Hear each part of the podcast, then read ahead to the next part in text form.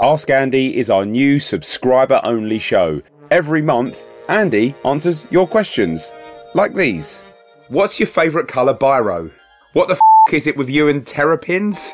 Uh, what are the spring 2024 catwalk colours? How goes it with the sitar? Can you recommend either the floating barge or the detour to Rwanda? What do you think of the kids of politicians getting into politics? Maybe you and your colleagues would be able to suggest some coping mechanisms. And Andy even asks a few questions himself. Do you, do you think I could get to Christmas number one? Subscribe to Ask Andy now via any podcast platform. Go to thebuglepodcast.com forward slash donate. Hey, I'm Ryan Reynolds. Recently, I asked Mint Mobile's legal team if big wireless companies are allowed to raise prices due to inflation. They said yes. And then when I asked if raising prices technically violates those onerous two year contracts, they said, What the f are you talking about, you insane Hollywood ass? F- So to recap, we're cutting the price of Mint Unlimited from $30 a month to just $15 a month. Give it a try at mintmobile.com slash switch. $45 upfront for three months plus taxes and fees. Promo rate for new customers for limited time. Unlimited more than 40 gigabytes per month. Slows. Full terms at mintmobile.com.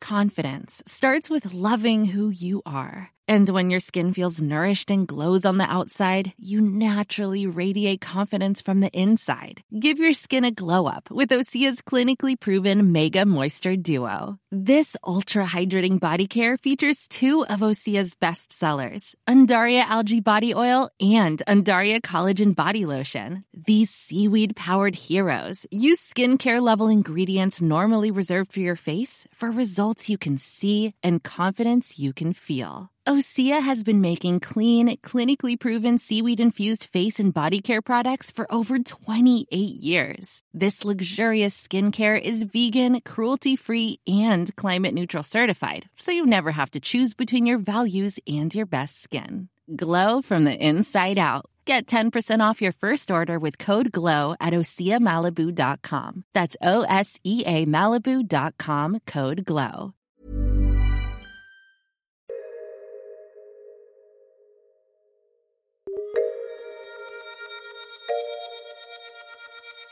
Welcome to Top Stories. I am producer Chris.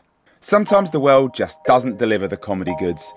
Britain was looking pretty bleak in February 2019. In a desperate attempt to distract ourselves from Brexit, the Bugle turned to homelessness for Top Story in issue 4095. Named Why the Dolphins Keep Leaping. It's, it, it, it's, still, it's still a good show. Stick with us. Top story this week, and well, we needed a week off Brexit, to be honest, um, to go with last week's week off Brexit on the Bugle, in which we had a week off everything. Um, so we're going for a rather funnier, happier story, and that is the rise of rough sleeping in Britain. Uh, I mean, I. Is, is that a, a better news story? The fact that we are essentially making people sleep rough in the middle of winter until some of them freeze to death. Uh, I've lost all perspective at this time.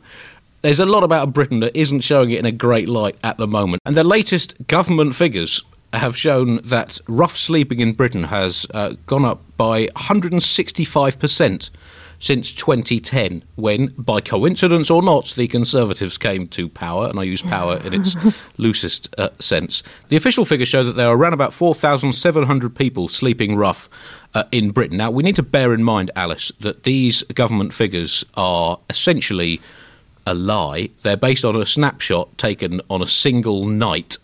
Uh, please cross refer to Donald Trump's personal research on climate change on why this isn't necessarily the best way of measuring things.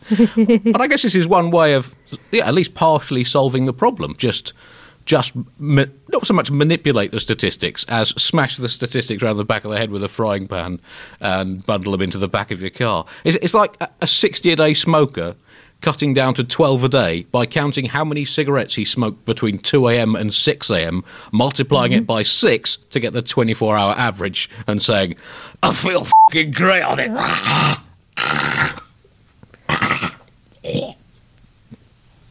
it's like that. Yeah, indeed, Andy. The homeless people, aka rough sleepers, aka differently bedroomed persons, are on the rise around Britain. But I'm I'm not sure we can trust uh, these statistics either from the other direction. I blame the nanny state for the statistics. Right. Have we thought about the possibility there has been no increase at all, and actually the poor, the mentally ill, and victims of domestic abuse used to be a lot better at hiding, and it's our coddled modern society that's leading them into the open rather than huddling in the sewers and starting their own subterranean society? That is trickle down economics, Andy. Jack Kerouac. Now there was an age of a real hobo. Jump on a train, see the country, steal an apple pie from a windowsill. That's the real Britain, isn't it? Isn't that the idyllic past where Brexit is all about? Are you launching a run for high office, Alice? Uh, is this your presidential campaign for America and or Britain and or, or Australia for 2020, beginning now? Yes, absolutely it is. Charities and pressure groups have uh, blamed this uh, increased figure on uh, welfare cuts, housing shortages, and spiralling rents. Go Team GB! Uh, all of which, of course, will be solved by Brexit. Uh, along with other national problems such as inequality in education, corporate tax evasion, crumbling transport infrastructure, the exploitative zero hours jobs market, the repeated failure of the England batting lineup in Test match cricket, and the lack of left footed midfielders in this country. All will be solved on the 30th of March. It's fine. So this is we have to get this story in now before everything in this country is fixed. I mean, that is true, Andy. Uh, although the Liverpool mayor, Joe Anderson, has called for people who sleep rough to be treated as a protected category under hate crimes laws, uh, citing some findings from 2016, which said nearly a third of people sleeping rough said they'd been deliberately hit or had faced other types of violence. Uh, about 45% said they'd been intimidated or threatened, while 7% had been urinated on. And the concern here for me is that these people, stripped of their rights, excluded from the life saving bureaucracy that keeps our most vulnerable from falling through the cracks, unable or unwilling to ac- access the limited resources that are available, are now being asked to fill out surveys. surveys, Andy. Have they not suffered enough? Oh, that, I mean, that puts a whole new new perspective on it, um, and, and also the fact that there are so many crimes committed against homeless people. I, I refer back to David Cameron, our, f- our former prime minister, w- on the day that he left office and dignity and the future behind him. He said that we are a nation with a, a British sense of fair play. Now, committing crimes against ho- homeless people in the street, that's not fair play, is it? Mean, that is, I mean, I, I know on the flip side of that, a, a, a win's a win, but it does rather raise questions about what we are. As we're supposed to support the underdog in Britain. Surely we are. And I would like to make a note, just as a side note, that while I am for this podcast often asked to write satirical comedy about terrible things that are happening in the world, l- finding the lols while scrolling through horrible things drunk people have done to people on the streets has been a challenge.